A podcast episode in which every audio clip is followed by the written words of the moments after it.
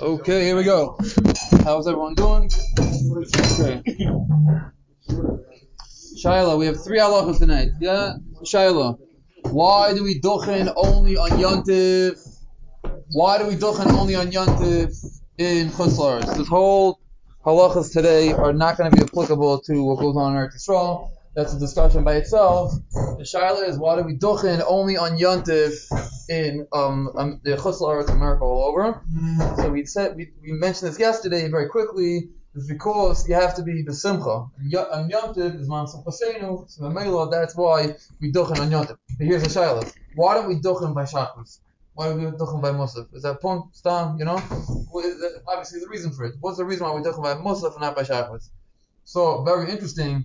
The um, Ramah speaks out. The reason why we duchen by Musaf is because that's when we're about to leave the shul and start our Simchas Yontif.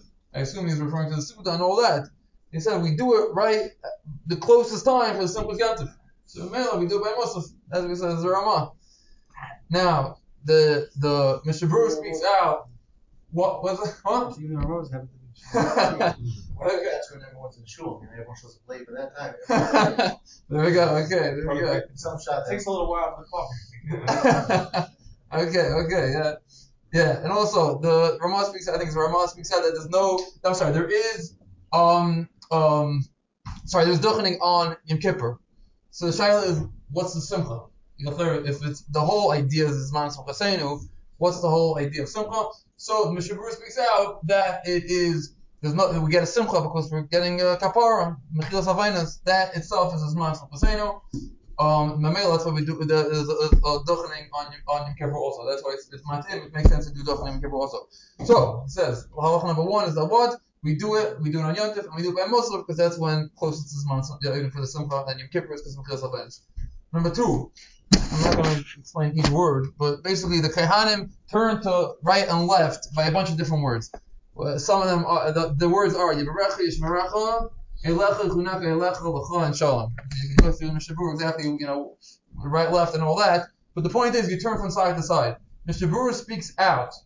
Why is he? Why are they doing this? Why are they turning their head from side to side? Because that way the bracha could go ahead and be on everybody, not just the people straight away. That way it could go to the right, to the left, and they could get all encompassing, get everyone in. It seems like the face, the fact that they're turning, is you know uh, somehow spreading the the bracha.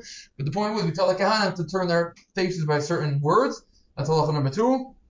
Halacha number three is something which we sort of mentioned that the kahanim sing a niggin, and then that's when we say the Rabbani and all the different tefillahs. And we say do not say those tefillahs while the kahanim are actually saying the bracha and the brachas. That we're not supposed to be talking at all. We're only supposed to be saying it when they sing. So those are the three halachas. Number one, Zman and Musaf because it's closest to um the the the Simcha Yom Kippur is Mechilas Alenos is one. Number two is Kahanim turn side each way because that way they can spread the, the bracha to everybody. And number three is when the Kahanim sing, that's when we're supposed to be saying the Rebbeinu, not um while they're actually saying the the the psukim. And quick chazara from yesterday. Um, number one, we say that the aval primarily should leave the shul and not get into a situation whether he should go up there for Brachas Kayanim or not. The best thing to do would be to leave the shul. Number two is a, a kayan that's um, uh, not married um, uh, does do Brachas Kayanim. And number three is a chol. He was, uh, let's say, a kayan married a and had a child. He does not do Brachas Kayanim. Those are the three halachas from yesterday. Rabbi Boisai, have a rocking night. Okay.